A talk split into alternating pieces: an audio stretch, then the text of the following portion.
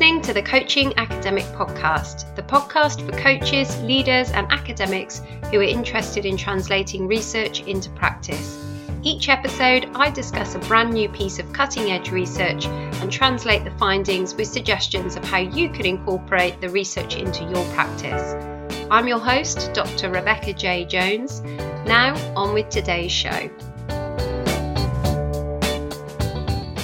In today's episode of the Coaching Academic Podcast, I'm going to be talking about a research paper called Intersubjective Identity Work and Sense Making of Adult Learners on a Postgraduate Coaching Course Finding the Balance in a World of Dynamic Complexity, which was written by Liam Moore and Juliet Koning and was published in Management Learning in 2016. I'll put a link to the paper in the show notes.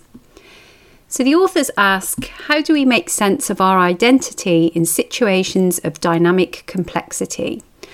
Dynamic complexity refers to periods of heightened uncertainty caused by events for which we have no sensible guide.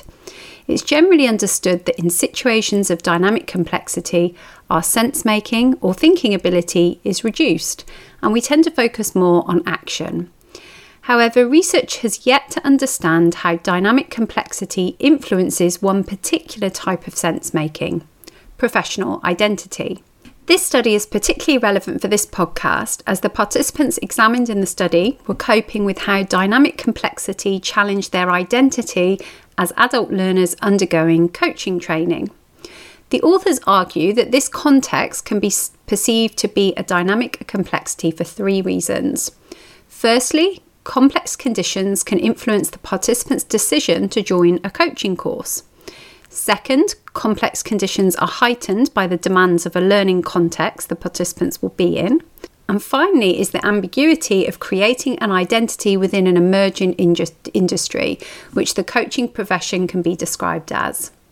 Identity is an important concept because understanding why people behave and perform the way they do and how they make sense and enact their environments is argued to be intimately tied to their identity.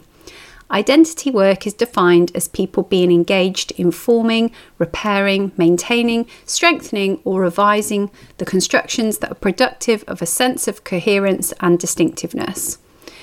Identity work favours the existence of multiple personal identities that are sometimes in conflict with each other. Trying to determine what it means to be or become a practitioner in an emerging industry such as coaching, or reconciling conflicting identities, as for example, a student, existing professional, and aspiring coach, are examples of such tensions that require heightened professional identity work. The authors argue that in the absence of a formalised organisational structure with clearly recognisable cultural norms, identity work for coaches to be is an individualised relational experience. This experience involves more disparate influences and frames of reference stemming from multiple contexts as they piece together what it means to be a coach. Previous work on sense making has tended to focus on the sense people make of their external worlds rather than themselves. Sense making theory tends to emphasize the process of the construction of identity, which comes through a process of testing identity frameworks through social interaction by asking the question, Who am I to you? This particular learning context, with its emphasis on shifting positions of coach, for example, as a student practitioner with volunteer clients, and coachee, for example, in classroom practice, and between student practitioner on the course and seasoned professional in external life, further reflects the dynamic nature of identity for adult learners. So, to explore this topic, the first author conducted in depth interviews with four adult learners, three females and one male. Interviews lasted approximately one hour and were digitally recorded and transcribed verbatim. The focus was on exploring the participants' learning experiences and consisted of open questions such as How would you describe your experience of training studying so far? The first author also included autoethnographic vignettes as an additional way of exploring the experiences, as similar to the other four participants, the first author was a student. So, following the analysis of the data, three themes were identified before, during, and aspirational after. Firstly, within the theme before, the authors discuss that sense making is enacted in the creation of an aspirational coach identity and in its pursuit through the course. The participants talk of having a natural or innate affinity for coaching, with participants describing an intuitive understanding of and identification with what it means to be a coach. However, their decision to study for a coaching qualification expresses a contradictory notion that of professional illegitimacy with respect to the coaching industry. Therefore, the decision to study for a professional qualification is a sense making frame through which participants attempt to manage the complexity of their identity. The second theme was during, here, the authors discuss how being an adult learner often gives rise to ambivalence as positive expectations vie with anxiety and the re emergence of historical education experiences. For example, ironically, having sought to formalise intuitively felt characteristics through a coaching course, they nonetheless find themselves challenged by the structure encountered in the learning process. Conversely, a lack of structure was also highlighted as problematic. For example, the lack of structure in coaching supervision was challenging when the participant had no frame of reference when coaching supervision was a new process. In this respect, both excess and absence of structure appear to destabilise sense making around identity. The authors suggest that this creates a parallel with what's going on in the coaching industry, in which both the imposition of standards and an incoherent professional identity may be disorienting for its members. The author suggests that relational reflexivity mediates the making sense of identity in situations such as this. Examples of this relational reflexivity sense enabling devices include assignment writing, theoretical literature, supervision, and client work. Through these, the participants relate to others and to themselves. The authors discuss how the research interviews were another sense enabling device as the participant is able to recognise themselves, albeit momentarily. In the final theme, towards an aspirational after, the natural affinity that had dominated the relationship participants had with coaching prior to the course was giving a different emphasis.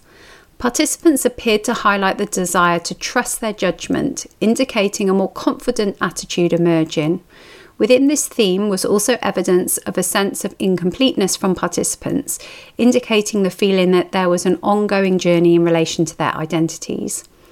The authors highlight how their findings show how each participant's subjectivity develops as a result of unique experiences that occur across multiple contexts and that are intertwined with the identities of others.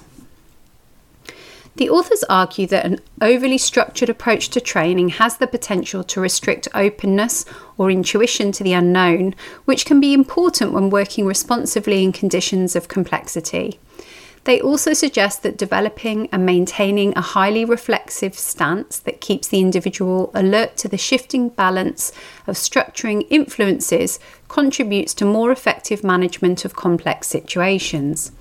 In terms of specific practical implications, this research highlights the importance of reflective practice in relation to understanding your own identity and how you're responding to complex situations.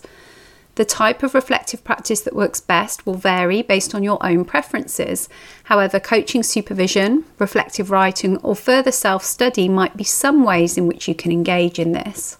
For those of us engaged in coach education, these findings highlight the importance of balance between the structure needed to provide credibility and professionalism and the freedom to work with one's own intuition. So that concludes today's episode of the Coaching Academic Podcast.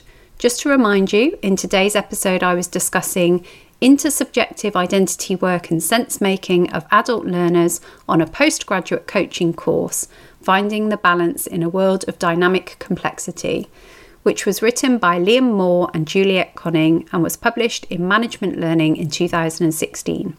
As always, I'll include a link to the paper in the show notes.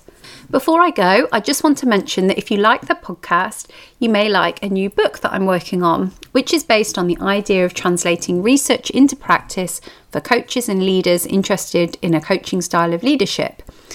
The book will be out later this year, hopefully summer 2020.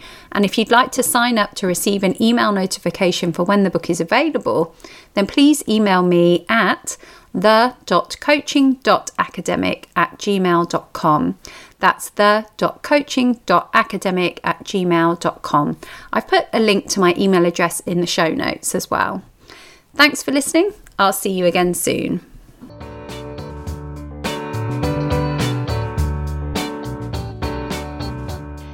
Thanks for listening to the Coaching Academic Podcast. If you're interested in reading my research, sponsoring the show, or in hiring me as a researcher, coach, or speaker, check out my website www.rebeccajjones.co.uk. If you like the show, don't forget to leave a review in iTunes and subscribe so you never miss an episode. If you have a question you'd like me to answer in a future show, then please get in touch via my website. Finally, you can connect with me on Twitter at coach underscore research. Thanks for listening.